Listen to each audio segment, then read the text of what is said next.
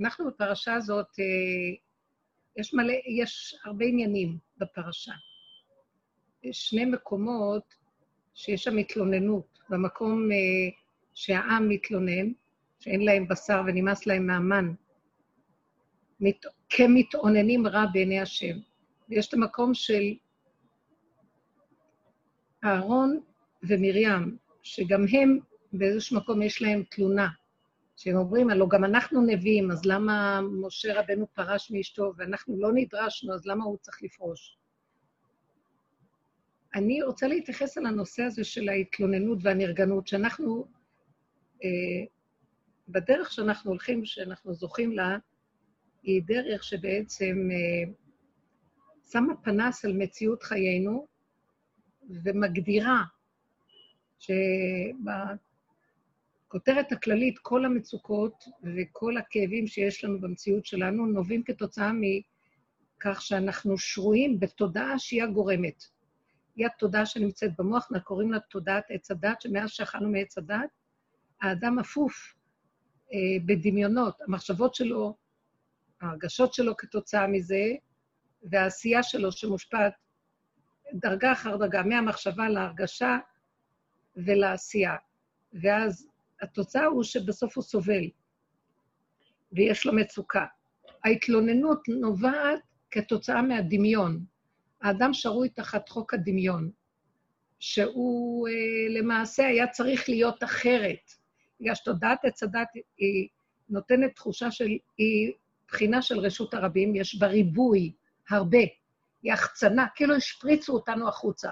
וכשאנחנו יוצאים החוצה, מהנקודה הפרטית שלנו, החוצה, עכשיו את רואה הרבה דברים, רואים את הרחוב, רואים אנשים, רואים אה, כל מיני מקרים, רואים אה, סיטואציות, רואים אה, מצבים שונים, והבן אדם יש לו ריבוי מחשבות, גירוי תגובה, הוא מגיב. לא רק זה שהוא מגיב והוא רואה, גם הצורה שהוא רואה היא תמיד תחת זכוכית מגדלת ודמיון. נראה לו הדברים הרבה יותר גדולים ממה שהם. אם ה... הראייה הפשוטה, כמו שאמרנו, של תודעת האמת, לפני החטא הייתה, שהם ראו דבר, ראו דבר כהווייתו. קלטו את הנקודה האמיתית שלו, היסודית, העיקרון הפשוט שבו, ולא היה להם תוספות של, כאילו מעגלים של הבלים ורוחות ודמיונות ומחשבות והרגשות ומשמעויות שונות ופרשנויות וכן הלאה. לא היה, היה נקודת הדבר כהווייתו. והמהלך הזה הלך לאיבוד, ותודעת עץ הדת היא פשוט מבלבלת את האדם מרוב ריבוי. אז אנחנו אומרים, מה שקורה לאדם כאשר הוא מתלונן, זה היה נדמה לו שהוא היה צריך בעצם לחיות בצורה אחרת, או שמגיע לו משהו אחר, והוא לוקח את המציאות הקיימת אצלו ומפרש אותה תחת משקפי הנרגנות, משקפי ההתלוננות, המרירות, תודעת עץ הדת יוצרת את המרירות של החיים שיש לנו. הבן אדם לא יודע לחיות את הרגע שלו הרגע, וחושב, נכון, הוא חי את הרגע, אבל היה אפשר אפשרות אחרת, והיה אפשר את זה, והיה אפשר את זה, והיה אפשר את זה, ועכשיו הוא מבולבל בין הרבה אפשרויות, וכשאדם נותנים לו נניח לבחור בין הרבה דברים, הוא לא יודע מה, הוא בוחר משהו, אחר כך הוא הולך ואומר לעצמו, למה לא בחרתי את זה, ולמה לא את זה, ולמה את זה, כי הראו לו הרבה אפשרויות. וזה קשה מאוד, והאמת שזה רק דמיון, כי הוא לא יכול, יותר לק... הוא לא יכול לקחת יותר מנקודה אחת, מכל מה שיראו לו, אמרו לו, אתה יכול לקחת דבר אחד. אחר כך הוא הולך בבית, והוא מאוד כאוב, למה הוא לא לקח את הדבר האחר, ולמה הוא לקח את זה, כי הוא רואה עדיין ריבוי, שהיה לו אפשרות לקחת דבר אחר ולא משהו. נניח שבהתחלה יש סוד הבחירה, גם הבחירה היא דמיון, אבל נניח שיש משהו, לקחנו, גמרנו לקחת, נגמר. אי אפשר עוד פעם לפתוח את הדפים ולהצטער. וזה יסוד האיסורים האלה, הם דמיוניים. אה, הייתה לי תלמידה פעם מקסימה, שבנבד בית עוד היה בה, כשהיה לנו את המדרשייה, והיא אה, הייתה מבוגרת. מאוד היה קשה לה בנושא של שידוכים, כי כל מה שלא הציעו לה, אז uh, היא חשבה שיכול להיות שיהיה משהו יותר טוב. ודיברתי איתה פעם ואמרתי לה, תגידי עד מתי את הולכת ככה? אז היא אומרת, תקשיבי, אני יוצאת לרחוב, אני מסתכלת זורה, כל כך הרבה, יש, זה יכול להיות מתאים לי, וגם זה יכול להיות מתאים, אחרי רגע אני רואה מישהו אחר נאות, אבל גם זה יכול להיות מתאים, אז לא חבל, אני מוותרת על הקודם, וזה יכול להיות מתאים יותר. ואז אמרתי לה, אם ככה את תלכי, אז את תשתגעי בסוף, כי אה, יכול כל רגע להתאים משהו אחר, ועם הריבוי הזה, את תמצאי את עצמך מבחינת תפסת, מרובה לא תפסת, אני מציעה לך שתחי כאילו את חיה בתיבת נוח, ואין אף אחד. חוץ מנוח ושלושת בנה, וכולם נשואים, אבל לא נורא. אולי היה שם את העורב, אז נגיד עם העורב, את יכולה להגיד, זה מה יש. בסופו של דבר, ההתבוננות של האדם צריכה להיות ממוקדת לכאן ועכשיו, ורק איך שזה ככה. אז ההתלוננות נוצרת כתוצאה מזה שהמוח שלו נפתח, והוא סובר שיש לו הרבה אפשרויות, והוא יושב לבכות על מה שאין לו בעצם, וזה מה שאומר, והעם בוכה למשפחותיהם, יושבים ובוכים, למה לא ככה, למה לא ככה, כן, אז לא ככה, ככה ולא ככה. המוטיב הזה של ההתלוננות חוזר הרבה במדבר. המדבר מסמל אצלנו את מציאות תודעת עץ הדת. בוא נגיד ככה, הם יצאו ממצרים שזה שיא התודעה. לאן הם יצאו? למדבר? מדבר ריק. אבל אם הוציאו אותם ממצרים, ארבעים ותשע שערים של טומאה מתודעת עץ הדעת, וגאלו אותם כאילו יציאה מתודעת עץ הדעת, אבל רק לזמן קצר, כי העובדה שבמדבר, הוציאו אותם למדבר הריק, איפה שמתאים לתודעת העולם החדש, שזה תודעה שונה מתודעת עץ הדת, מצרים. היא תודעה של ריק. אין כלום, יש רק רגע, ויש רק נשימה, ושום דבר שמה לא מתקיים, אין יישוב, אין סדר. המדבר, מה שלא עושים בו, מת, מתפרק. ולא נשאין לו ממשות, הוא לא מתקבע למציאות. והתודעה החדשה יש ביסוד המדבר, והאור החדש יורד במדבר. כלומר, האור החדש, האור הגנוז, יורד על מקום של ריק, גולם. זאת אומרת שהמוח של עץ הדת לא פועל. נקרא לזה יותר ברור. גוף אדם פשוט, כמו ילד קטן. עכשיו, בשביל זה מוצאים אותם למדבר, שחררו אותם מתודעת עץ הדת, מוציאו אותם למדבר, תורת האור הגנוז, זה תורת אמת, שאדם רואה כל דבר כהווייתו. גם אם הוא מבין, ההבנה שלו היא לרגע, הוא קולט את הנקודה ונגמר, הוא לא עוד פעם משנה, הוא לוקח את הנקודה איך שהיא ככה, כל רגע ככה. הוא מרוכז במציאות הגולמית העצמית שלו, כאשר הדעת שלו היא כל כך נקייה, שלא יכול להיות שיהיה לו ספק שם, לא יכול להיות שיהיה לו אפשרות אחרת, לא יכול להיות שיהיה לו מצב של מצוקה, כי זה מה יש, אין לו בחירה שם, זה ככה זה וזהו זה.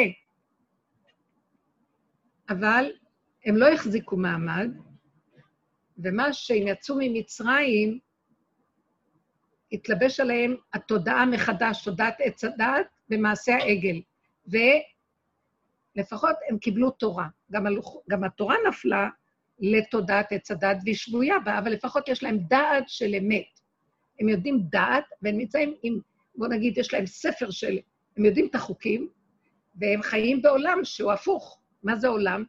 תודעת עץ הדעת, אז הם עכשיו רואים את מה שכתוב, יש להם בלבולים בשכל, אז הם צריכים כל הזמן להסתכל בספר, כי רגע הזיזו את העניין מהספר, הם מתבלבלים מהעולם. וככה זה הגלות, אנחנו כל הזמן עם הספרים, כל הזמן עם המוח שלנו לתוך, מוח של עץ הדת, לתוך הכתוב, כי אחרת אנחנו בשנייה אחת מתבלבלים שוב מהעולם.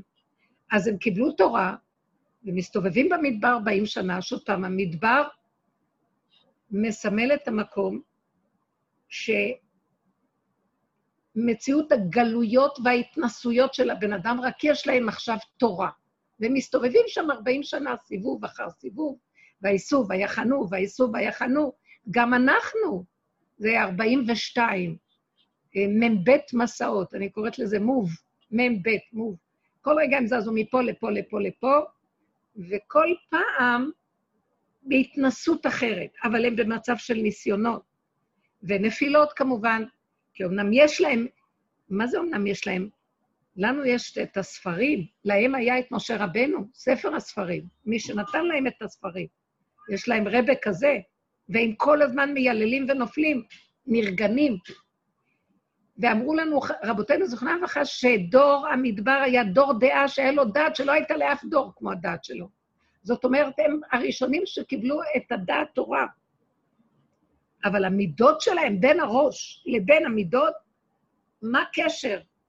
אין קשר להפרדה נוראית. אז יוצא שכל פעם שנותנים להם איזה מטלה או איזה חוק או איזה עניין, הרגע של עמידה, המציאות האמיתית של חייהם, שזה עמידות, הבשר ודם שלהם, ההנהגה הפשוטה של הקיום שלהם, הטבעים והתכונות של הטבע, סותרות להם את הדעת תורה. מי מתגבר עליהם? האם הדעת מתגברת עליהם? לא. הטבע מתגבר, כי הטבע יותר חזק מהדעת. וזה קשה מאוד. הטבע, הטבעים, בייחוד כאשר עוד שולט להם תודעת עץ הדעת, רק מה? כל הזמן יש להם את, את ההשפעה הנכונה של חוק אחר. אבל הם צריכים כל הזמן לשנן. במדבר הם כל הזמן למדו ושיננו, אבל הם לא חיו את זה, לא יכלו להגיע למדרגה של וידעת היום והשבות. הם היו מבחינת וידעת, כאשר עמידות, מה קשר בין זה לזה? וכל הגלויות של כל הדורות, זה פשוט לקחת את התורה ולהכניס אותה לתוך המידות והטבעים. הנה אנחנו בסוף הדורות. בוא נגיד, האם אנחנו נמצאים במצב שהפסקנו להתלונן, שישבנו אל ליבנו, שאין עוד מלבדו, והשם הוא אחד, ואם כן, מה לי להתלונן, ואיך שזה ככה, הכל בסדר גמור. גילוי האמונה הפשוטה בחוש ממש במציאות בשרו של האדם, במידות שלו. מה פתאום? אנחנו בדיוק באותה מציאות, עוד בוא נגיד, להם היה דעת מאוד מאוד גדולה, ולנו הדעת מעורפלת ויותר, וסגורה וחלשה, כאשר המידות שלנו,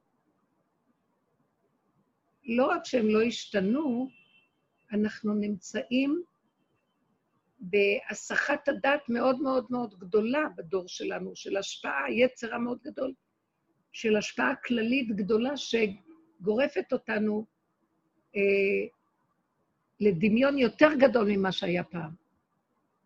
כי היום יש כלי התקשורת, והמוח של האדם מדמה לו שהוא בעצם נאור וגדול וחשוב ויודע משהו, כאשר הוא לא מגיע לגרד את הדרגה שהם היו בדור המדבר, וחל עליהם החוק של התורה, כאשר משה רבנו היה הרב שלהם, רבן של ישראל היה איתם. אנחנו בסוף הדורות חושבים, אנחנו יודעים, כאשר ההשפעות החיצוניות הרבה יותר קשות משהו היה להם אז. היום החילוניות הרבה יותר גדולה.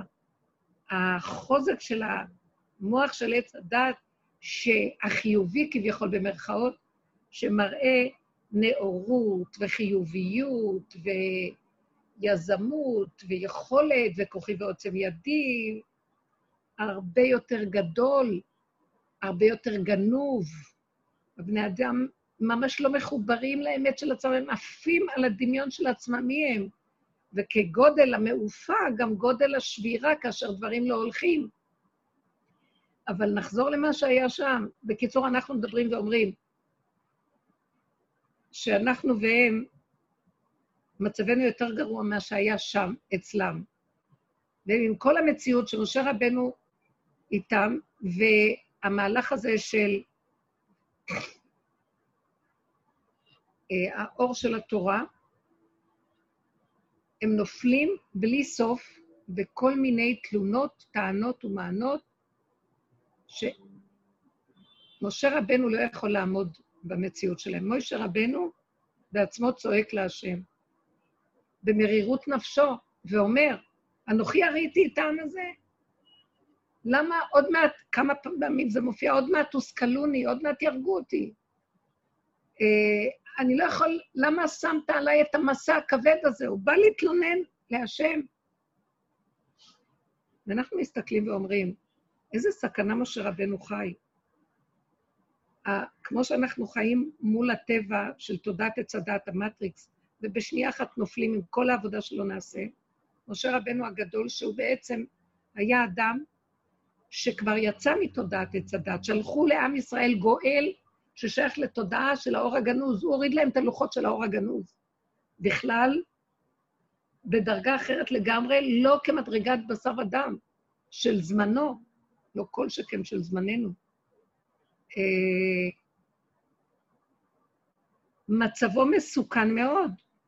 כשהוא צועק להשם, הוא מתלונן. אני שואל את עצמי, הם מתלוננים והוא מתלונן. הם מתלוננים למשה, קובלים להשם ולמשה, והוא מתלונן להשם שהם קובלים. אז כולם מתלוננים בעצם ונרגנים. כשמשה רבנו, השם שולח אותו לגאול את עם ישראל בסנה, במעמד של הסנה הוא מתגלה אליו, משה רבנו מתחמק, הוא לא רוצה ללכת לגאול. הוא יודע שהסכנה של העולם עליו גדולה. הוא יכניס את הראש שלו לארמון של פרעה, זה בית היוצר של הקליפה הכי גדולה שקיימת.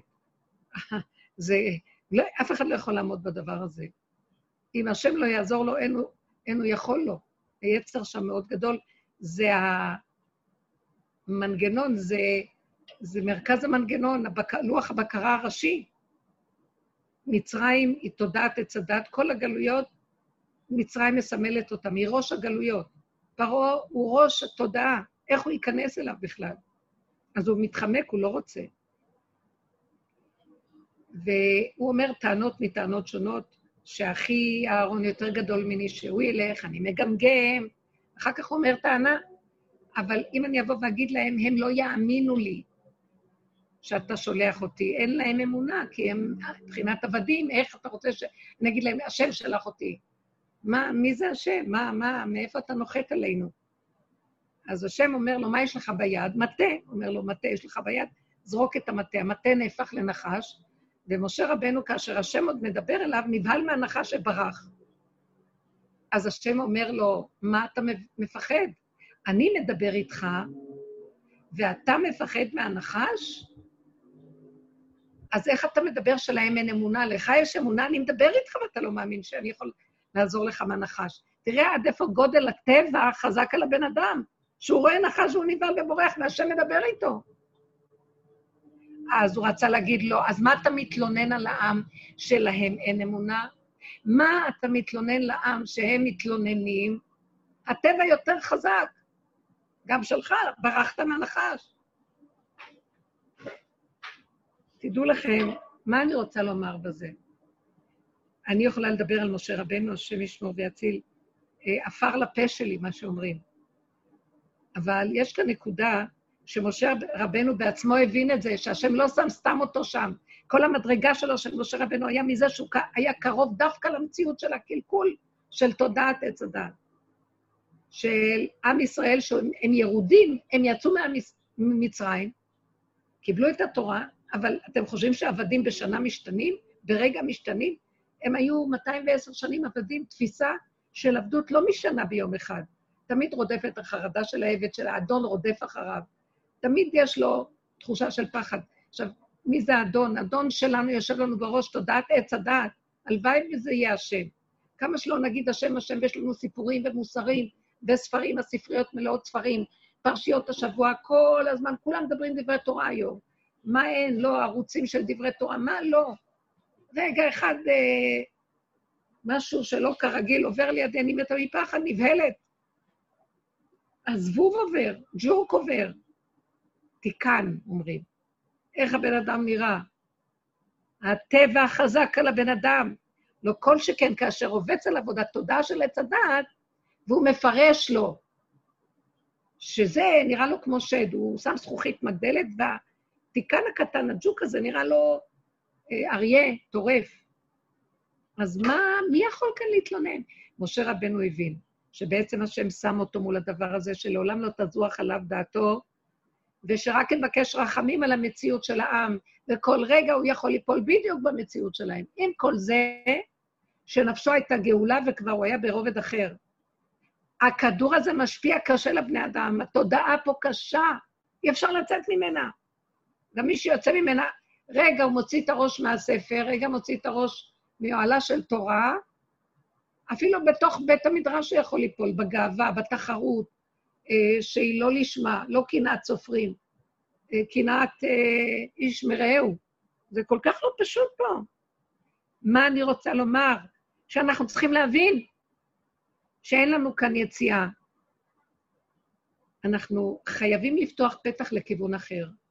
אין לנו כאן מה לעבוד על עצמנו כבר. אני, זה יותר ויותר מתחזק לי. אנחנו עובדים על עצמנו, כי אי אפשר גם להפסיק לעבוד, מרוב שאנחנו עבדים של עבודה. אבל שנדע שהתכלית של הסוף הוא לקבל את הכל בהשלמה ולבקש מהשם ברחמים. תגל אותנו כי אף אחד לא עומד בכלום. וזה מה שמשה רבנו בסוף הגיע, הוא הכיר. בכל הניסיונות, אולי התורה מונה אולי איזה עשר אחת עשרה ניסיונות, שהם כל פעם נופלים שם והם מתלוננים. הם התלוננו עוד במצרים. כאשר משה רבנו בא אליהם, ואז הם כעסו, השוטרים של בני ישראל מתלוננים למשה, למה באתם בכלל? מאז שבאתם, משה ואהרון, נהיה לנו המצב יותר גרוע. מה אתם רוצים מאיתנו? תנו לנו לחיות.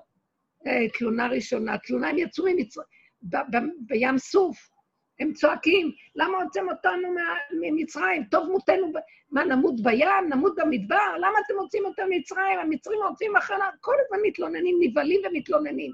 הם הגיעו למראה אחרי יציאת מצרים וניסים לא נורמליים שהיו להם.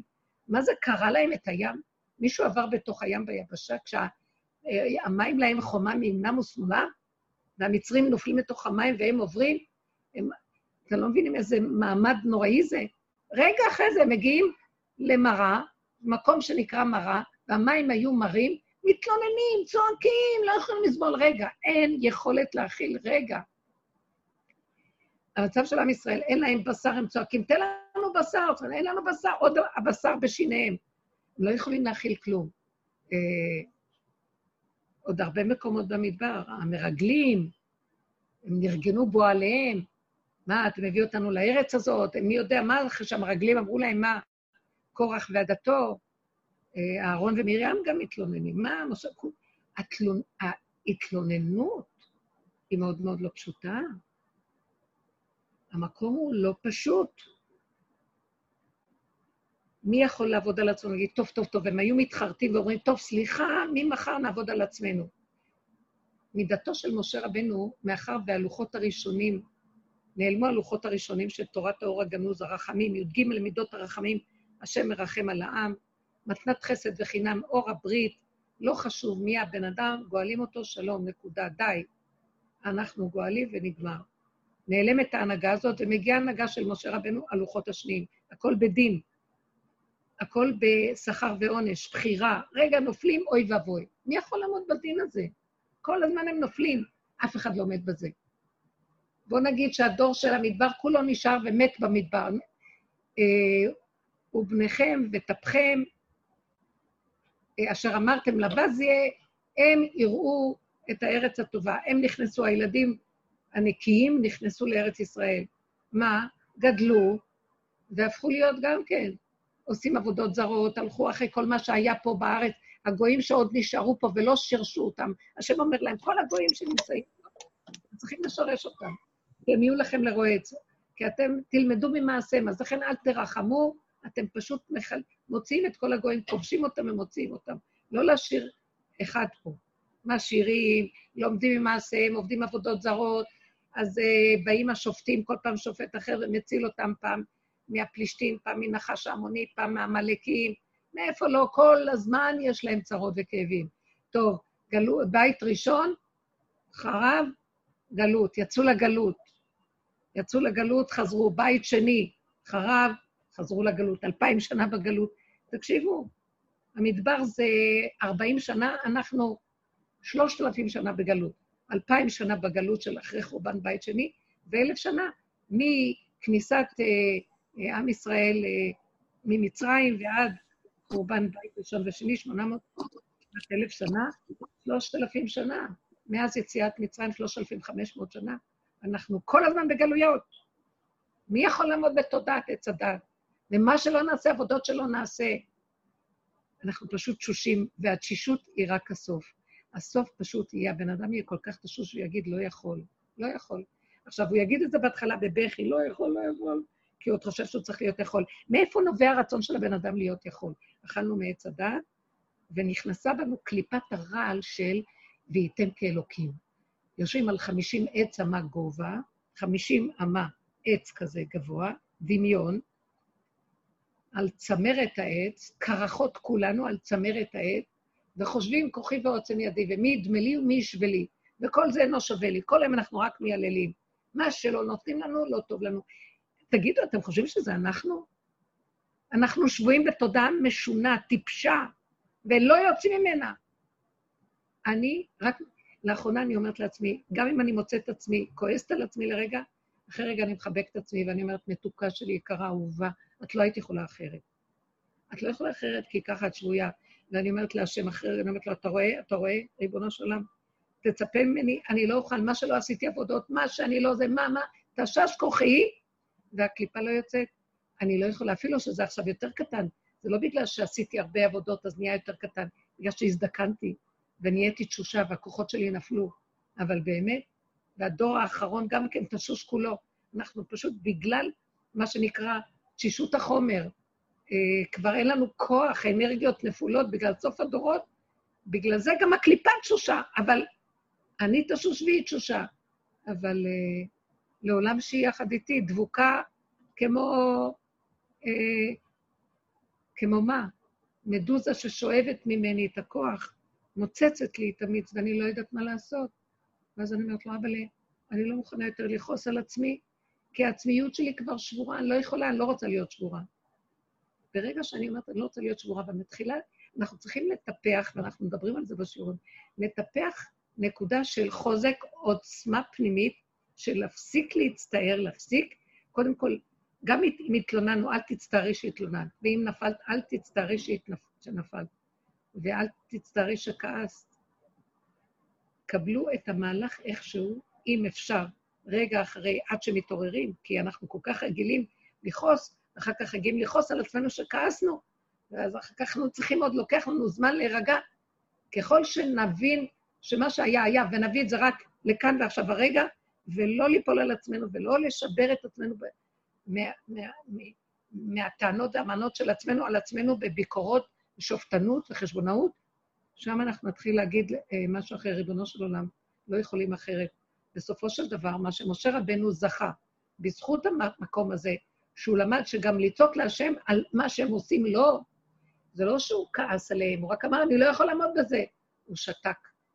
כי בזה שהוא מתלונן להשם, אז יש עליהם קטרוג, והשם כועס עליהם. מי זה השם שכועס? הנהגת זעיר אנפין, הנהגת הדין, שכר ועונש, בחירה. אז משה רבנו השתמש בהנהגה הזאת של דין, שדורשת מהאדם. אם אנחנו כועסים על עצמנו, אז גם ידרשו מאיתנו ויגידו לנו, נכון, אתם צודקים, אז תשפרו את מעשיכם, אז עונש, כך וכך וכך וכך, זה הרבה דרגות של עונשים יש בתורה. קשה מאוד, ארבעים מלכות, עונשים של בית דין, עונשים ש... שהשם נותן, שזה בידי שמיים בכלל, לא של בית דין של העולם. העונש הבן אדם בעצם מעצמו לעצמו, זה לא עונש קטן, שהוא מייסר את עצמו, גם זה עונש. וארבע מיטות בדין, חס וחלילה. ארבעים מלכות, ארבע מיטות בדין, מי יכול לעמוד בכל זה בכלל? אה, בוא נעצור רגע, ונודה באמת. ולזה השם מחכה, כי התודעה לא מוכנה להודות, כי חושבת שהיא עוד יכולה, ודורשים ממני מה, אני צריכה להיות אחראית. נכון, כל עוד אנחנו חושבים שאנחנו צריכים להיות אחראים, והבחירה בידינו והכל, אז אנחנו נידונים לפי זה, תודעת עץ הדת, התלבשה, על התורה של משה, ששם יושב הבחינה של השם במידת הדין, זעיר אנפין, הוא קצוף, הוא, מה זה זעיר אנפין? במידת הדין, הוא כל דבר, המוח זעיר אנפין זה כאילו אור יותר קטן, אז כל דבר הוא דן ושופט, הוא לא יכול להכיל, משה רבנו מבין את זה, ובסוף הוא הביא את הכל למהלך של רחמים, רק לבקש מידת הרחמים. יודגים אל מידות הרחמים, למה יח... השם, למה יחרה אפך בעמך, הוצאת אותם מצרים, כדי שיגידו שהוצאת אותם למות במדבר, תחוס עליהם. כל הזמן אחר כך הוא תפס את מידת הרחמים, ורק ביקש רחמים על עם ישראל, שתק ולא התלונן. ויפלו על פניהם, משה ואהרון נפלו על פניהם, מבקשים רחמים, יודגים אל מידות הרחמים. המקום שלנו להבין, כל המהלך של כל הדורות מצפה רק למקום אחד, וזה יסודו של משיח. אני לא יכול. אני מחזיר בחזרה את הבחירה, להיות בנקודה שלא יכול, לא מתוך הפקרות, מתוך של עייפות ותשישות החומר מהמחשבה של אני יכול. שימו לב, זה קל לדבר, הכי קשה לצאת, זה הקליפה האחרונה, והניסיון האחרון, והשער האחרון, והכי קשה לצאת ממנו. אני לא יכול, ואז בא המצפון, אוי ורואי מה עשו לך. הניסיון האחרון של האדם שיעמוד קרוב לעבירה, ואוי ובואי לו אם הוא יישבר. השם יביא אותו למקום הזה. למה? כדי להוציא ממנו את ההודעה, אני לא יכול. חטאתי נגדי תמיד. דוד המלך מראה לנו את הדבר הזה. זה הסוד של הגאולה האחרונה. כל הדורות בסוף יעמדו ככה.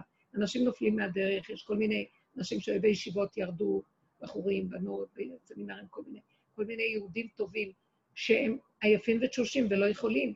ובתוך זה מלאים אהבת השם ואמונה, והם פשוט צועקים לשם, לא יכולים, את זה השם רוצה לשמוע. אנחנו לא צריכים להגיע למצב חשלו שניפול. אם שעה אחת קודם נגיד לא יכולים, גם לא הביאו אותנו מציונות האלה.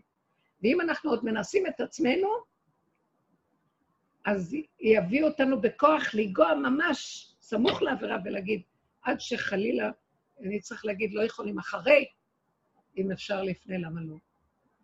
וללכת עם תודעה של אני לא יכול, אני לא חייב, איך אומר דוד המלך בסוף, לא להתפתות למוח הגדול ולרוץ, לתת לו להריץ אותנו, כי לא הילכתי בגדולות ונפלאות ממני, אומר דוד המלך. אם לא שיביתי ודוממתי נפשי, כגמול עלי אמו, כגמול עלי נפשי. אין לי כוח.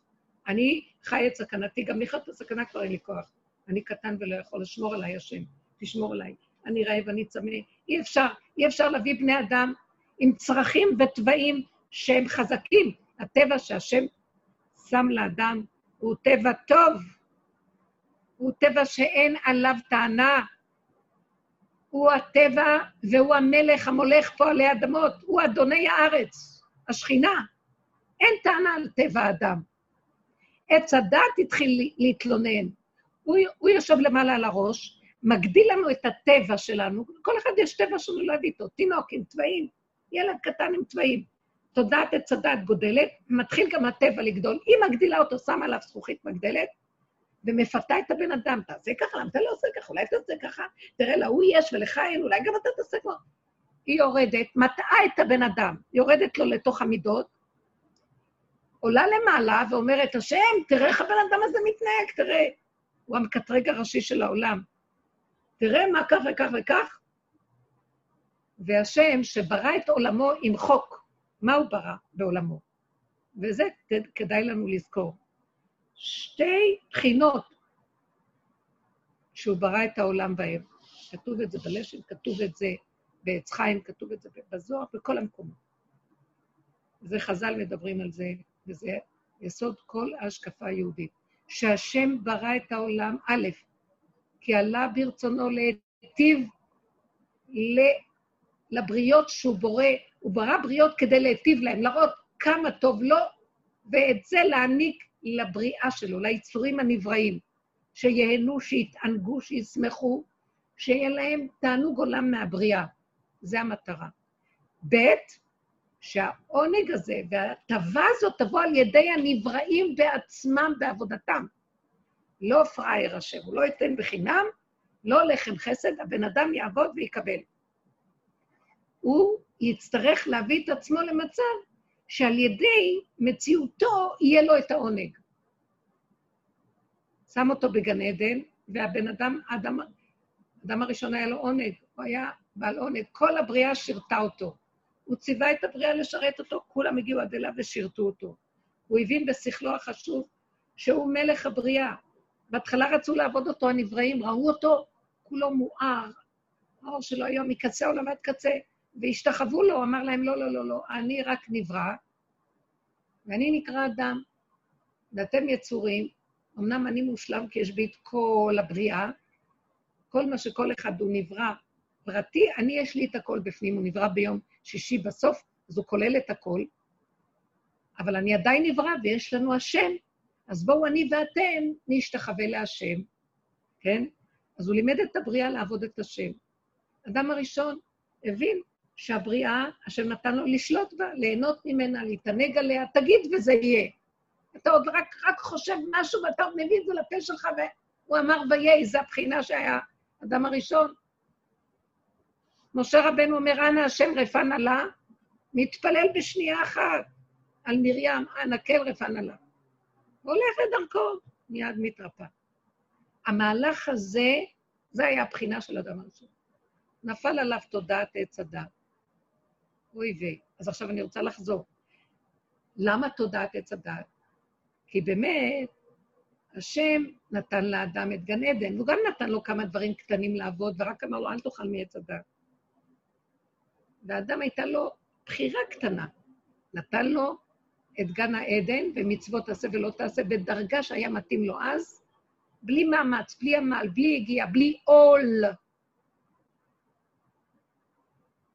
וכל מה שהיה אומר היה נהיה. וככה הוא התענג על העולם, התענג על הבריאה, שעה אחת היה צריך ללכת בחזרה למדרגות אחרות, ונגמר התיקון של הבריאה. בא הנחש, פיתה אותו לכל מעץ הדעת.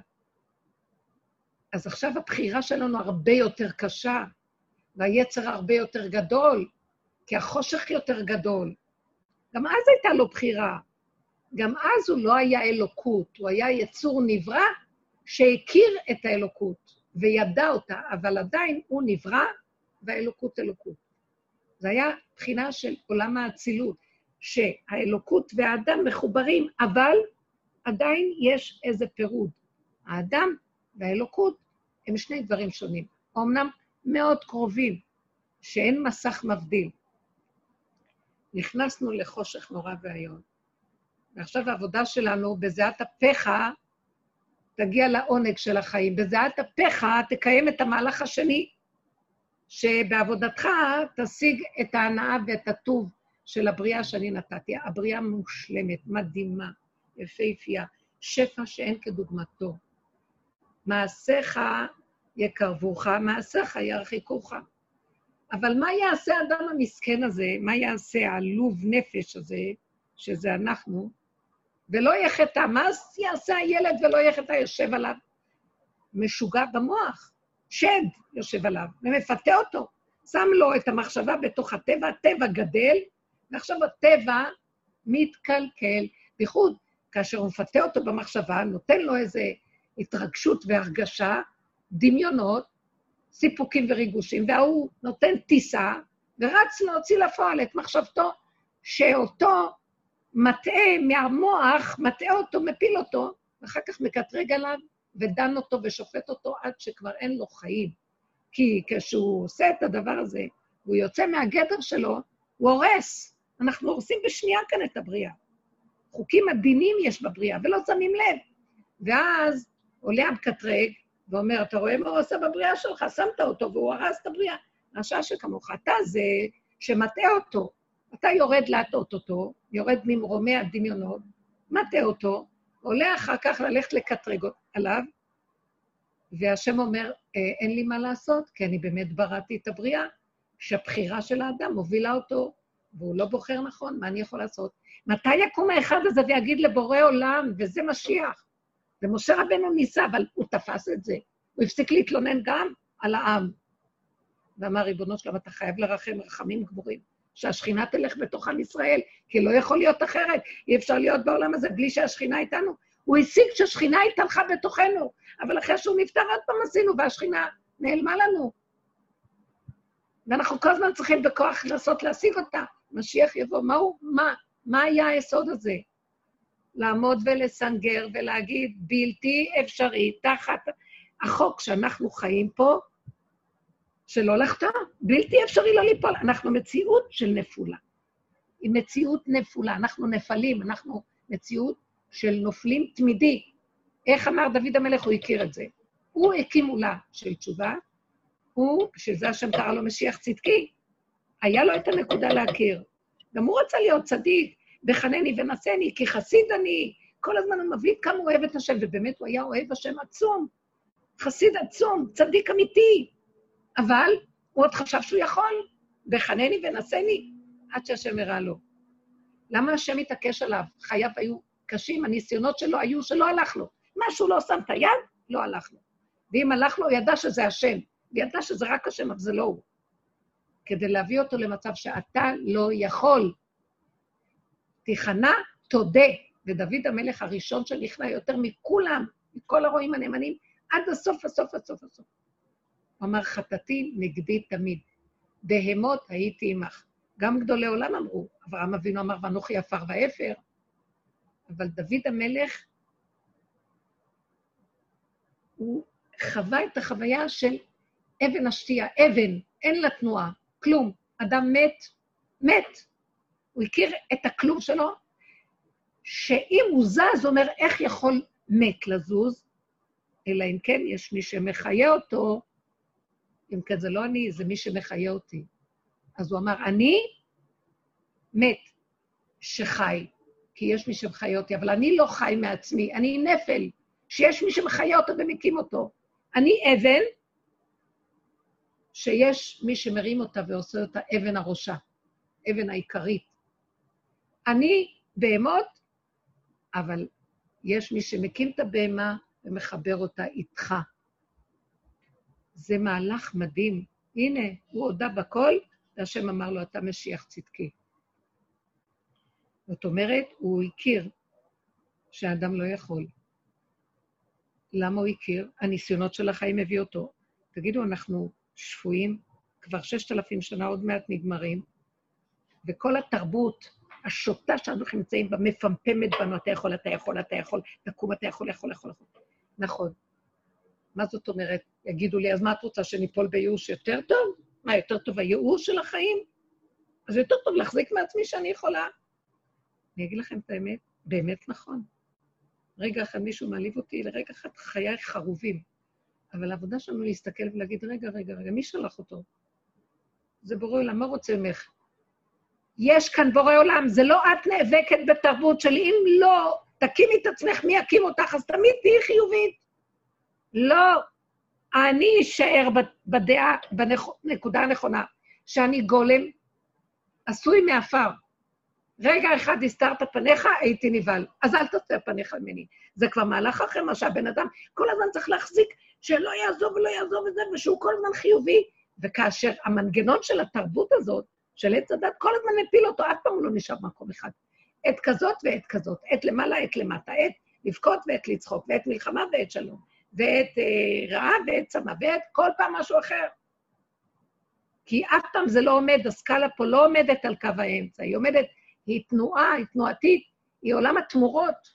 אז הבן אדם כל הזמן חושב, אני אחזיק, אני אחזיק, הוא לא יכול להחזיק, אחרי רגע יבוא גל אחר שיפיל אותו, ואז עוד פעם, ואז עוד פעם, ועוד פעם, והוא כל הזמן מלא חרדות ופחדים וכפייתיות, מזעזעת מהמציאות של עוד מעט לא יהיה לו כאן חיים.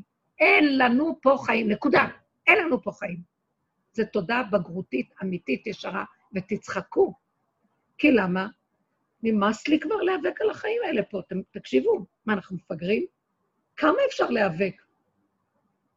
אם הולך לי, אני מפחדת מזה, ואם לא הולך לי יותר טוב, למה? כי אז אני אומרת, לא הלך יותר טוב, למה לי להתאמץ? אז אני אומרת, לא, בנו שלם, תראה, אני יושבת בעולם, הידיים והרגליים שלך, אם אתה עוצר לי דלת, אז את, אתה עוזר לי בדבר אחד, אני מבינה, שאתה לא רוצה שאני מעצמי אדפוק את הדלתות, מעצמי את חוף, וכוחי ועוצם ידי יריצו אותי לדמיון של, יעשו לי את החיל הזה, ועוד רגע משהו ויפיל אותי, ותשש כוחי, אז אם כן אתה שולח את זה, כדי שבעצם אתה אוהב אותי, אתה עוצר אותי, כדי שאני אגיד לך, אתה יודע מה? אז לא, לא צריך.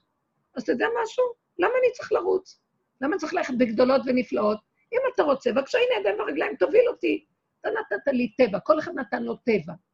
היום כולנו חקיינים, לא מכירים את התוואים שלנו, כולם רוצים להיות גדולים, מפורסמים, חשובים, יצירתיים, ומתהלכים שבורים שלא הולך להם. אני מכירה המון אנשים שהם שבורים שלא מיצו את החיים שלהם. איזה שטויות. מסתכלת ואומרת, לי יש טבע שגם אוהב, אוהב לעשות דברים. אני מסתכלת מההתבוננות של הטבע, אני רואה שאני, יש לי טבע שאוהב אנשים, שאוהב לצאת, שאוהב לראות, שאוהב, אז אבל יש לי פחד שהטבע הזה, תודעת עץ הדעת תתנפל עליו, מה שהיא עושה לי כל הזמן, ועושה ממני קציצה, לוקחת אותי רחוק, ואחר כך אני חוטפת את המכות, ואז אני אומרת, מה היא צריכה לרוץ? ואז אני אומרת לו, אבל אם לא שאתה תהרוג אותי, נתת לי טבע שרץ, שרוצה לרצות, שרוצה לשמח, תבליות לעשות דברים, אז מה אתה רוצה שאני אעשה? אני לא אעשה כלום, אתה יודע מה? אתה נותן לי פליק, אני אשב בסדר. אבל אתה מפסיד אותי, בשמה נתת לי טבע כזה. אתה יודע משהו? אני יודע. אתה מנסה אותי. הטבע שנתת הוא טבע מעולה טוב. אין טענה לטבע. יש טענה שזה לא יהיה עם כוחנות ועם ריצה. איך אני יודע מתי זה עץ הדעת, מתי זה אתה? כאשר אני רצה. בשיא החדווה והסיפוק, אני יודעת שזה השטן. אומר הגאון מבילנה, כשאדם רץ לעשות מצווה בכזה מרוץ, זה בידוע שזה יצר הרע. למה? כי ממתי יצר הרע אוהב מצוות והוא מריץ אותך? אתה צריך שיהיה לך קשה, אז תבין שזה לא. עכשיו, הוא סגר לי את הדלת ועשה לי קשה. אבל אתה פשוט הצלת אותי מהטבע שרוצה לגנוב. אז אם אתה לא רוצה, אז אני לא אלך. לא צריך. כשאתה רוצה, אתה פותח את הדלת, ושנייה אתה שולח אותי לכל מקום. ואני בעצמי אפילו לא יודעת שהלכתי, ולא יודעת מה עשיתי, מה אמרתי, לא אמרתי, כן אמרתי. ואני שומר, אתה שומר עליי ככה שלא יהיה הגנב הזה שיושב בראש ויגנוב. אה, איך היה, איך לא היה, מה היה, לא היה ולא נברא. זה שלך, השתמשת בי, להגיד, אתה הוצאת לי את הלשון, את המילה, או את הפעולה שעשיתי, וזה שלך, חזרתי, אני נשארתי ריקה כמו קודם, והפעולה הלכה לתכלית שלה, ועשתה את ה... וככה אתה רצית את עולמך. עכשיו, יושבת לי בשקט, כיף לי. המוח לא משגע אותי. איך היה, לא היה. מה אמרת, לא אמרת. למה עשית ככה, לא עשית ככה. הם בכלל יודעים מה עשית בשבילהם? הם יודעים להעריך את מה שעשית? עזבי, עזבי, אין להם הערכה למה שאת עושה, הם רק יודעים לקחת, לא יודעים לתת. תעזבו את הגיין, לא מה זה שיושב במוח של האדם. לא רוצה. לא, אני לא נותנת כלום. אתם רוצים בעוד לכאן. אם השם מכריח אותי, אני אצא. גם הוא אומר לי, לפעמים לכי אליהם. אבל הכל בקטן, כאשר אני יודעת שאין לי כל כך את הרצון ואת השיגעון, אז אני נעצרת. תדעו לכם, הוא רוצה שנלך בקטנה, הוא רוצה שנדע שאנחנו בסכנה של שיגעון הגדלות שקיים בדור הזה, אנחנו יודעים את זה כבר. ברגע אחד הוא עצר את כל העולם והכניס אותם פנימה, וכל הגדלות נפלה, אף אחד לא יכול כלום. רגע אחד יראה לנו. מה אנחנו כן יכולים? טבע פשוט של כל אחד. והכיף הכי גדול היה לאכול ולישון. איך נהננו מזה? מספיק עם הגדלות המשוגעת של משרדים, של ממסדיות, של אה, עבודות, של חברות, של מה לא. כולם התכנסו הביתה ואכלו ושתו וזהו. אפילו המצוות היו הכי קטנות שבעולם. בני אדם לא, היו צריכים לשרת את עצמם, אף אחד לא יכולה לטפל בכלום, מה שבדרך כלל עושים. לא, נז, לא, כי לא נדרש מאיתנו כלום. איזה דבר? מדהים, ואנחנו נשם איזה עולם קשה, אנחנו הולכים ברחובות, הוא מטה אותנו, וצועקים איזה קשה לנו פה, ונורא קשה העולם. והשם אומר, לא בי הגעת ישראל, לא אותי קראת יעקב. הנביא ישעיה אומר, בנ"ב, פרק נ"ב, לא אותי קראת ישראל, אתה מתייגע לא ממני, כשאתה עושה פעולה, אתה לא קורא את השם שלי, זה הדמיונות שלך מובילים אותך, וההתייגעות שלך מעצמך, מהתודעה המשוגעת שאתה יושב בה. הטענה לא עליי, לא עליי תלונותיכם. מה אנחנו כתלונו עלינו? מה אתה מתלונן? מה אתה מתלונן? התלונות באו תמיד מתודעת עץ הדעת.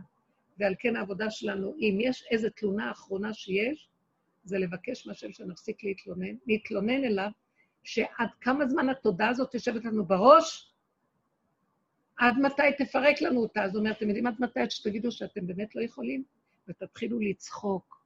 גם אל תצטערו כבר, ותחיו את הסכנה. תישארו בקטנות, כי תבינו שיש כאן גנב משוגע, קרימינל שיושב בראש, וכל רגע גונב אותנו. וכתוצאה מזה אני לא יכולה להתגלות עליכם.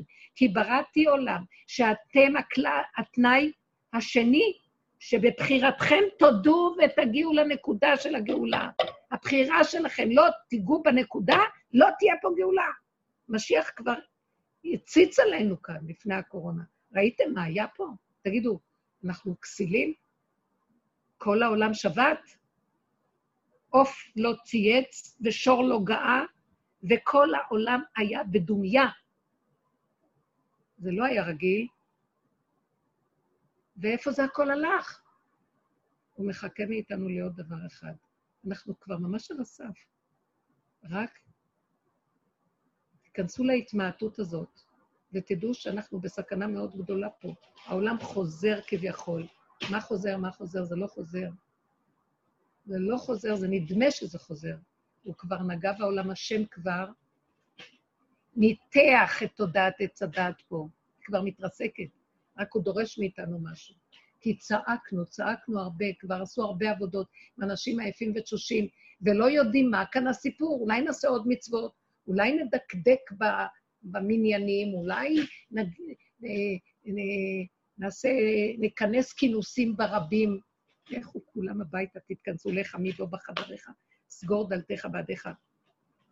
חדרי הנפש בטוח, גם חדרי הגוף. כבר אנשים לא רוצים לחזור בחזרה למהלך שהיה קודם. הולכים כ- כאילו, ויש משהו שמפריע.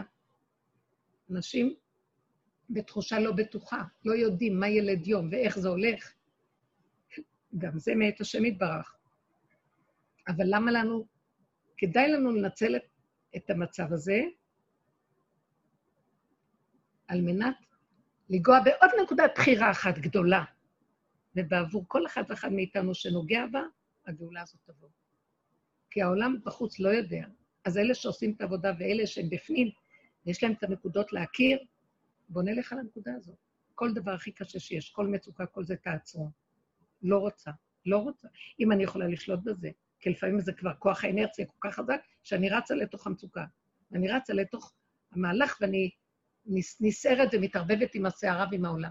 אבל בוא נגיד, רגע אחרי, אם לא לפני אז אחרי, לעצור ולהגיד, אין לי כעס על אף אחד, אין לי טענות, אין לי מענות.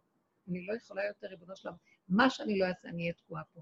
תעזור לי, תמעט אותי, תכניס אותי פנימה, תן לי להתחבק איתך, תן לי לנשום את הנשימה שלי איתך, אני לא יכול פה יותר לחיות, איך שזה, כי העולם מפתה אותנו, מפיל אותנו, תוכן אותנו, חונק, הורג אותנו, ועוד פעם הוציא אותנו מהלוע שלו, ועוד פעם בולע אותנו ללעוס אותנו מחדש. אין לי כוח לזה יותר, אבל תרחם עליי, תרחם עלינו, תן לנו חמלה ורחמים על העולם, תן לנו לא לכעוס אחד על השני, להגיד לשון הרע, איך אנחנו אוהבים את הלשון הרע הזה של התרבות הזאת, את, ה, את ההסתכלות ההשקפתית על העולם, ויש לי מה להגיד, את הדעות, הווכחנות, הנצחנות, הקנאת איש מרעהו, החרדתיות, איך אני נראית, לא נראית, מה יגידו לי, לא יגידו עליי, כן, כל הזמן זה מלווה אותנו, התבוננו, ראינו, אמרנו, ואותם אנחנו נופלים.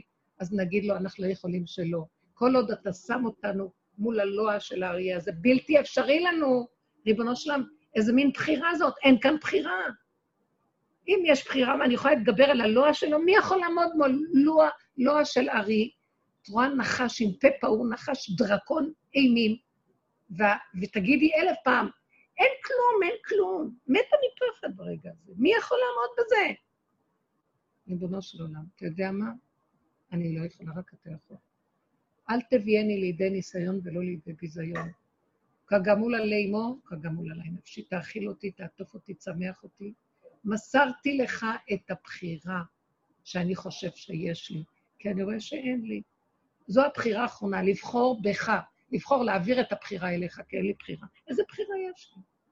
איזה בחירה יש לי?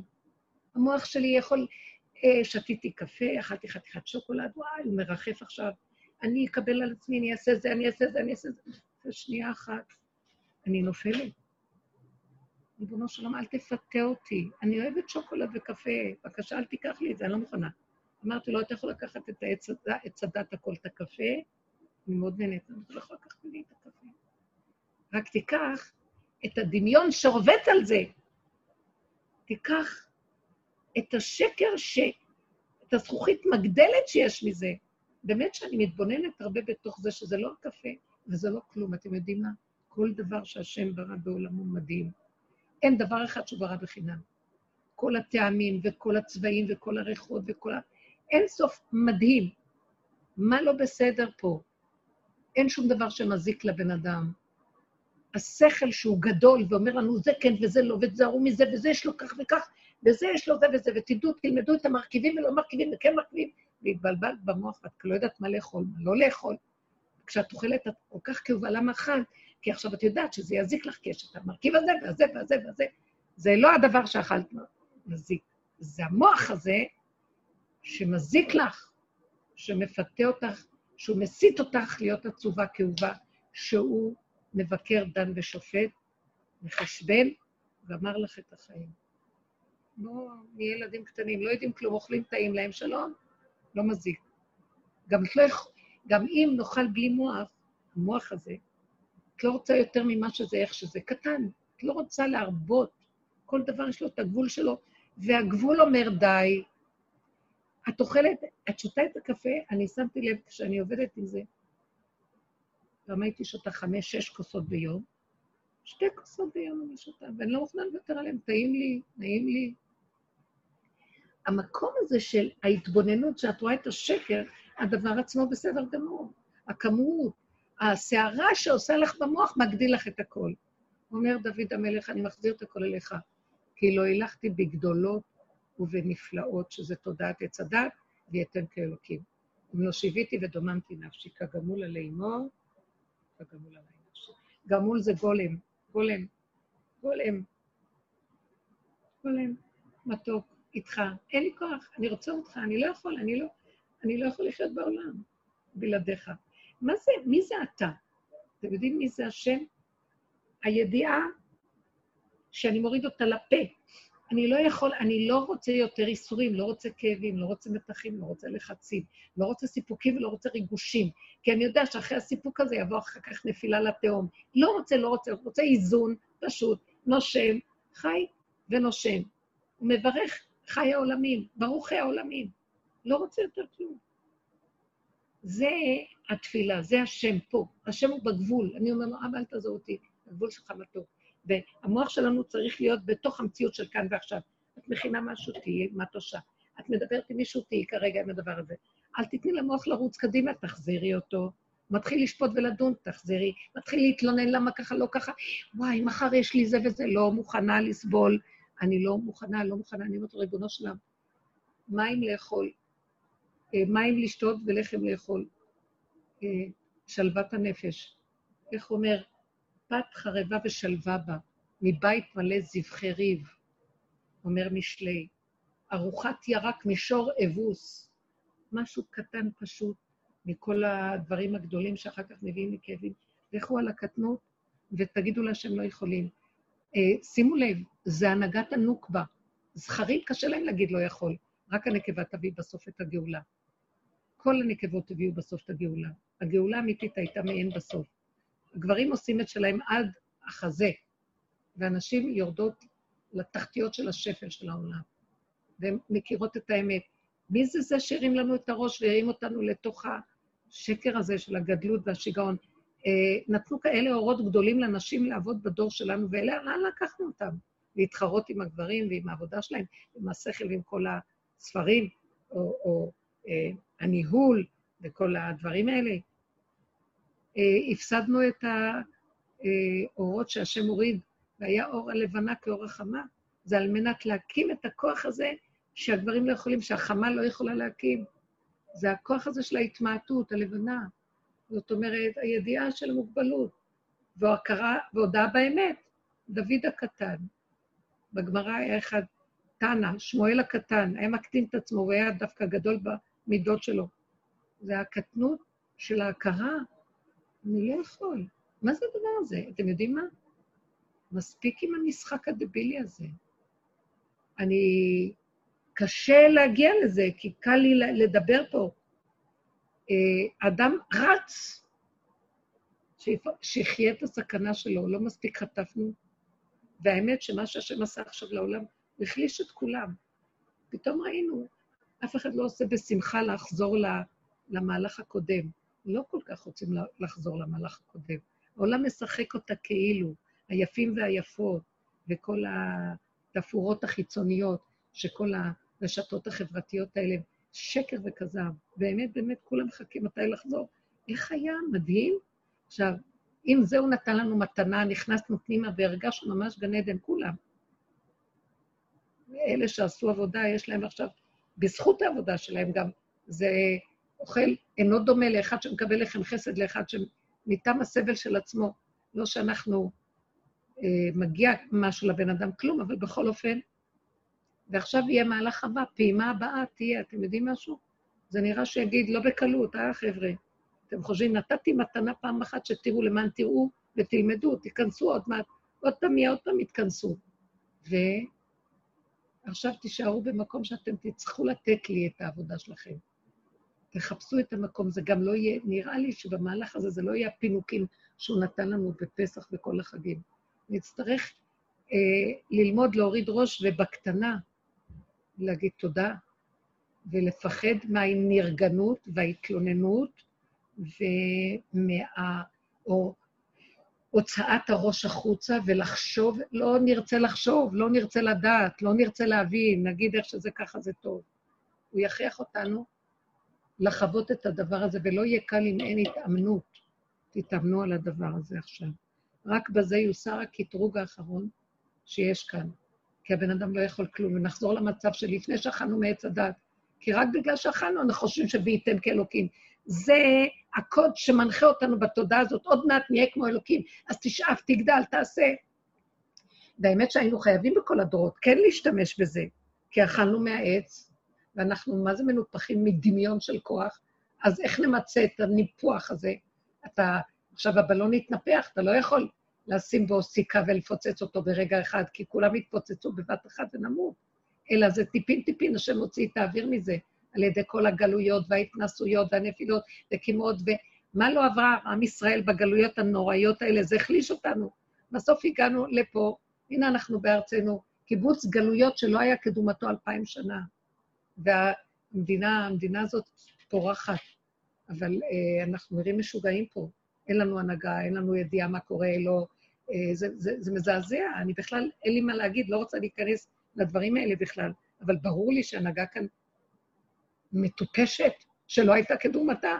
אם אני כבר אגיד איזו מחשבה שיש לי, האמריקאים, לא היה כזה דבר שממשל, ש, שממשל כל כך יהיה, אמריקאי יהיה כל כך אוהד לעם ישראל, והוא בעצם השולט בעולם, ונותן לנו את כל מה שאנחנו רק רוצים לקבל, ובחינם, בואו רק תחילו ריבונות, רק תעשו זה, רק תגידו, ואנחנו עוד מתלבטים וחושבים ומתחשבים, ומה יגידו ולא יגידו, ואיך יגידו, ומה אומות ולא אומות, האומה הכי גדולה בעולם שצפצפה על כולם, פתחה לנו פתח, ואנחנו, לא, אנחנו מאוד יפים, לא פשוט, אנחנו צריכים עוד להתחשב, ולא להתחשב, ובמי ובמה, וכלום, אף אחד לא קיים, אין, אין, אין בכלל עם פלסטיני, אין כלום, אין כזה דבר, ומתחשבים ומתחשבים, מתחשבים, דפוקים, טיפשים, בסוף גם ההזדמנות הזאת נסגרת, תיסגר, ורק השם, אני גם יודעת שזה מהשם, למה?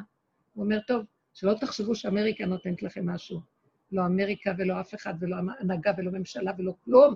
רק אני אקום ועשה פה סדר, ואני אקום ואני אעשה פה סדר. ועל מנת שהוא יתגלה, יתגלה ויהיה כאן רחמים, כשהוא יקום, להראות לכולם, למי שייך המקום הזה, תכלות הכל. למה אנחנו גרים פה? בוא נלך לאוגנדה וזהו, כי זה, התורה ניתנה לנו, וניתן לנו עם ישראל, שזאת הארץ שלו, וכל המהלך של כל הדורות, רק לרגע הזה, אז מה עכשיו הקושייה? מה השאלה? מה עכשיו רוצים? אז אם יש קושייה, למה אנחנו פה? אז אולי נלך חזרה לגלות. אז יש כאן סיבה, והשם יתגלה ויראה לנו, אבל הוא רוצה מאיתנו דבר אחד, הכנעה. בואו נכין את המקום הזה ונגיד לו, אבא, אף אחד לא יכול. אפילו לא בטבע העולם, האמריקאים, בהנהגה הכי שלא הייתה כזה דבר מעולם, שהמנהיג האמריקאי אה, ייתן לנו אפשרויות שלא היו ולא נבראו, ללא כלום, בואו, תשבו, אני נותן לכם רשות, כי אף אחד לא יוכל. אם אני נותן לכם גיבוי, מי יכול לכם? ואנחנו טיפשים. אז די, תודעת עץ הדעת, שלטון ערב רב, כל מיני מצבים שיש לנו פה, חייב כבר ליפול. תתגלה ריבונו של עולם, ברחמך המרובים עלינו. אז הוא אומר, אני הולך להתגלות, אבל אני רוצה מכם שתעזרו לי.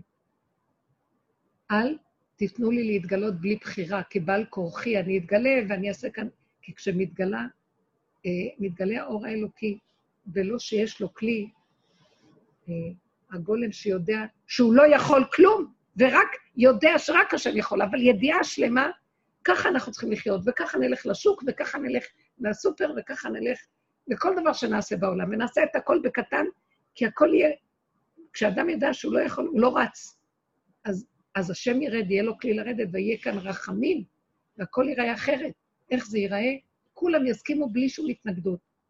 כולם, וישרתו את הנקודה שלנו, כל העמים יסכימו לשרת את הנקודת האמת, כי השם מתגלה, בזכות זה שיש לו כלי איפה להתגלות.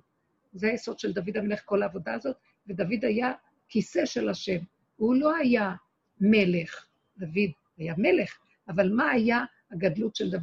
שהוא היה המלכות שהשם, המלך יושב עליה, הוא רק היה הכלי שהשם, שאפשר להשם למלוך לאור האלוקי, השם הוא לא גוף, הוא לא דמות הגוף, אבל הוא חי בתוך דוד המלך, ודרכו מתגלה הנהגה מדהימה, דרכו יסוד המשיח. אני לא מדברת משיח, אנחנו צריכים תודעת משיח, אנחנו לא יודעים מה זה משיח, מאוד קשה, מאוד קשה העניין של משיח, לא ברור, לא ברור, יש כל כך הרבה אנשים צדיקים גדולים אמיתיים שמסוגלים, ותמיד יש נפילה בשבירה, אנחנו לא יודעים, אבל תודעת משיח, בואו, אנחנו אנשים הכי פשוטות, יכולים להקים את הדבר הזה, כאילו הלכתי בגדולות ובנפלאות ממני, להיכנס בתוך היסוד הזה, ולהפסיק להתמרמר, להתלונן, גם אני אגיד לכם להפסיק עד מחר, קשה להפסיק, אבל כל פעם שאנחנו מתלוננים עוד פעם, ולמה, למה, איך, לא, לא, לא, נגיד אי אפשר אחרת, ולחזור, זה לא אי אפשר אחרת ולהמשיך, מודה ועוזב ירוחם, אי אפשר אחרת, לקבל את עצמנו, לחבק ולהגיד, אני תחת תודה משונה,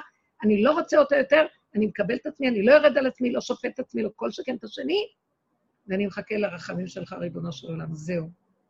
זה נקרא מודה ועוזב ירוחם, זה לא שהוא ממשיך להתלונן ואומר, טוב, אני לא יכול, אז אני אמשיך להתלונן. כי ברגע שאדם מתבונן על המהלך הזה, ויודע איפה הנקודה יושבת, שהוא תקוע, אז הוא בהתחלה צועק להשם, אחר כך הוא גם צוחק על עצמו, ומפסיק גם לצעוק, כי גם לצעוק אין כבר כוח. זהו, היולדת אומרת, תוציא את הראש, ולא, יאללה, אני מתעלפת. מה זה מתעלפת? מאלפת את המוח. אני לא רוצה להיות ברובד שיודע, זה נקרא, התעלפתי, לא יודע, לא יודע, אין הכרה של המוח של יצדה, זה נקרא, זהו. עכשיו, זה רק היה הקדמה, אולי יש לכם להגיד משהו.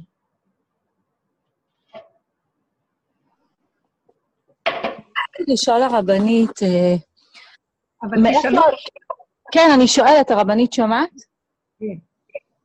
רציתי לדעת, מאיפה יהיה לי מוטיבציה לקיים מצוות ולהשתדל? את לא צריכה לקיים שום מצוות, לא צריך מצוות. אם השם רוצה, הוא כבר שולח לנו, צריך לרדת מהמוח שיודע שהוא מתפלל, מהמוח שיודע שעושה, תפסיקו לא לחשוב, ותראו איך המצוות רודפות אחריכם, זה מדהים הדבר הזה. התודעה של הצדת, אז איך אני אקיים מצוות? נכון, תודעת הצדת היא שכל, ספרייה של מצוות, של מעשים טובים, של חסד, של עשייה, מה לא? תפילה, אנחנו סוגרים את הספרייה, ותראו מישהו מפעיל את הגוף הזה, את הגולם הזה, הספרייה צריכה להיסגר, כי האגו, האני של עץ הדת, מפעיל את הספרייה, הוא עובד רק עם ספריות, אם סוגרים את הספרייה, מהבשר שלנו, פתאום את תדעי סיבה, השם ישלח סיבה, והוא יראה לך, תפתחי את הדלת, הנה מצווה, את עושה את זה, בלי שתדעי את עושה מצוות, את יודעת שהרבה חילונים מקיימים מצוות, והם לא יודעים, ואלה שיש להם את הדעת, את הדעת תורה, זה הכי מפריע למשיח. צריך שיהיה לנו דעת תורה, ושלא נדע שיש לנו דעת תורה, את מבינה? שהאדם לא ידע מעצמו לעצמו, שם יש משיח. זה הנקודה. ושנעמוד ליד הקו הזה של... כי ברגע שהאדם יודע, ישר העני שלו לוקח אחריות, ואז הוא נהיה דרוך, ואז הוא נראה, נהיה במלחמה. אנחנו צריכים לה... להחזיר את הכל להשם, ולהגיד לו, לא יכולים, רק את הכל יכול. אז אל תקיימי מצוות. תראי שהשם יעזור לך, ולא תדעי איך, ואת מקיימת מצוות, גם בלי לדעת. מבינה אותי? כי ברגע שאת יודעת, את גונבת. את גונבת. סיפוקים, ריגושים, וכל המצווה הלכה לך. אנחנו צריכים לקיים מצוות כמו גולם, שלא יודעים שמקיימים. יש מי שמזכה. ולאין עונים, עוצמה ירבה. השם ייתן לנו את העוצמות, והוא פועל דרכנו. אני ראיתי את זה בחוש. זה מדהים, הבנות יכולות להעיד, כולן מספרות, דברים נפלאים. מי עושה דרכנו, קודם כל, הכנה לשבת, שזו מצווה גדולה? מי עושה? את הולכת, עושה כל מיני סידורים, את מטפלת בילדים, מי מכין? בלי שתדעי, קיים לפחות עשר מצוות בכל פעולה. אפשר למנות את זה. כן. שמעת? חמודה. שמעתי. זה דרך אחרת, זה דרך שמספיק, מפסיקה לחשוב, אז איך אני אעשה את זה, איך אני אדע מה לעשות, אז איך אני, לא תדעי. ואת יודעת משהו יותר טוב, תחליט הידיעה שלא נדע, ושם מתגלה אור חדש, והוא מזכה לו לאדם. אני לא מבינה, הרבה פעמים הסתכלתי ואמרתי, לא היה לי מוח, לא היה לי כלום, ופתאום ראיתי, הוא נתן לי בכוונה, כי דרך זה הוא מלמד אותי את הדרך, אז שאני אוכל לדבר. אז הוא, פתאום אני אומרת לעצמי, אוי, את זוכרת שזה וזה שעבר ברחוב וזה, זה, זה מצוות זה וזה. את זוכרת זה וזה וזה, זה מצוות זה וזה, זה וזה, זה וזה. פתאום אני רואה, בלי שאני אדע, המצוות מתקיימות, למה שאני אדע? טוב, היום אני יוצאת החוצה ויש איזה ארבע מצוות ששמתי לי למטרה לקיים אותן כשאני יוצאת לעולם. עזבי, לא הולכים יותר ככה. בסדר? חמודה. זה שכל של גבר, אנחנו צריכים שכל של אישה, כי רק שם מתגלה משיח. הרבנית. שכל של חטאתי נגדי תמיד, לא יכול, אני חסר. חטאתי מלשון חיסרון, חטאתי נגדי תמיד, חיסרון. כן, קדימה. הרבנית. כן. הרבנית זאת אלה מ... מישחר שפגשת אותי בהליכים, אני זוכרת. כן. בשלומך אהובה. אני רק רוצה להגיד משהו. כן. שאני מודה לבורא עלייך. לא, לא, אל תגיד. לא, לא, לא, לא עלייך, על הצינור הזה שעוזר לי בתקופה הזאת, וכל השיעורים האלה חיזקו אותי כל כך, אני חייבת להגיד את זה ולהגיד לך תודה רבה. תודה להשם, תודה להשם, תודה לתודה הזאת שרדת. כל אחד מאיתנו, זה עכשיו המצב שמתחילה לרדת נבואה לעולם, כל אחד השוטים הם הכי יכולים להיות נביאים, אז כל אחד מאיתנו יכולה. ממש, זה כמו שמשה אמר, הלוואי שכל העם יהיו נביאים בפרשה הזאת, כל כך אהבתי את זה. כאילו, אני ממש בהודעה גדולה על הכל, על כל הקושי ועל כל הטוב והכל ביחד. ויותר מזה, שאני מודה לילה, תדעי לך, כל הבנות שישמעו, איפה שקשה ואיפה שיש מצוקה, באותו רגע להתעורר ולהגיד, אבא לזה אתה, לא נכנסת... במהלך הזה, לנסות לפתור ולסדר. מי יכול? אל תכניסו את הראש ללא הנחש. מי יכול לו? הוא לא קיים. שהשם יראה לי שהוא לא קיים, אני לא יכולה. אצלי הוא קיים. זאת האמת הכי גדולה שאני יודע בה. כן.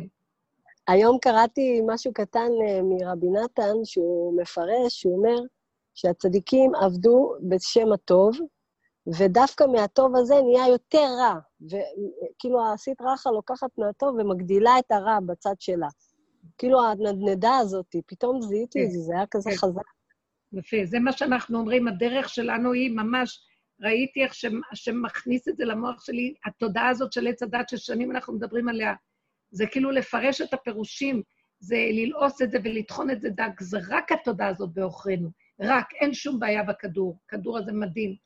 הכל נפלא פה, זה כדור כל הכדורים, כל הגלקסיות שולחים את הנציגים שלהם לפה, כל האקלימים פה, כל הטבעים והתכונות, הכל, תדעו לכם, הכדור הזה, זה כמו שארץ ישראל, היא מכילה את כל הארצות, ירושלים מכילה את ארץ ישראל, בית המקדש, את כל, וקודש הקודשים את הכל, כך גם הכדור הזה מכיל את כל הגלקסיות, ואין יותר מתוק מהכדור הזה, ואין יותר שיחפשו עד מחר עוד כדורים, הכדור הזה יכול להיות שיש, אני לא יודעת, אבל הכדור הזה הוא אחת היא יונתי, תמתי, אה, יחידתי, אחת היא לאימה, ברא היא לולדתה. הקדוש ברוך הוא אוהב את המקום הזה ורוצה להתגלות בו, והכל טוב פה, חוץ מהנחש הזה שיושב פה, ושחייבים לפרק אותו, כל הגאולה תלויה בדבר הזה, והוא במוח, והוא וירטואלי, ואנחנו הגשמנו אותו בגלל שעשינו את המציאות הווירטואלית כאילו מציאות, כי כשהרבה אנשים מקיימים את הכאילו הזה ברצינות, זה נהיה ממש, ממש נראה מציאות, אבל הכל דמיון. אז בואו נראה את העולם הזה כדמיון ולא ניתן לו כוח. בייחוד אני מדברת על ה, לא על החומר שבו, על הפסיכולוגיות שלו. לא להצטער ולא להתרגש, לא ללכת לא ימינה בטוב הדמיוני, השקרן הזה שיותר שקרן מהרע, וגם לא כמובן ברע. להישאר בקו האמצע, והקו, ההגדרה שלנו היא טיפת מצוקה, טיפת, לא, לא נוח, לא זה, ואפשר להגיד, רבנו שם, אני לא יכול, אני מוסר אליך, אליך נמלטו אבותינו, בך בטחו ולא בושו, רק אתה, אתה יורד בתוך המציאות שלי פה, לא בשמיים היא, אני לא בורח לשמיים, אני לא רוצה למות, לא אמות כי אחיה, נמאס לי מהריחוף הרוחני לשמיים, ונמאס לי גם מהדיכאון והחידלון של הייאוש, אלא אני עומד באמצע ואומר, אני רוצה לחיות, אני נושם, אני רוצה שתנשום לי בתוך הנשימה, אני מכריח אותך לרדת לגאול אותנו, לא בשמיים היא, לא מעבר לים, לא בעץ רחוקה, בפיך הוביל בבך לעשותו, תרד עלינו ותגאל אותנו, ואתה כאן שוכב, יושב איתנו, אתה חפץ את בגילוי שלך בכדור הזה, אפילו לזמן הקצר שעוד נשאר עד האלף השביעי, זהו זה. תודה רבה לכם, בנות יקרות, שעה מאוחרת, אני מאוד אוהבת אתכם, מודה להשם שזכיתי, שיש מי ששומע לי בכלל.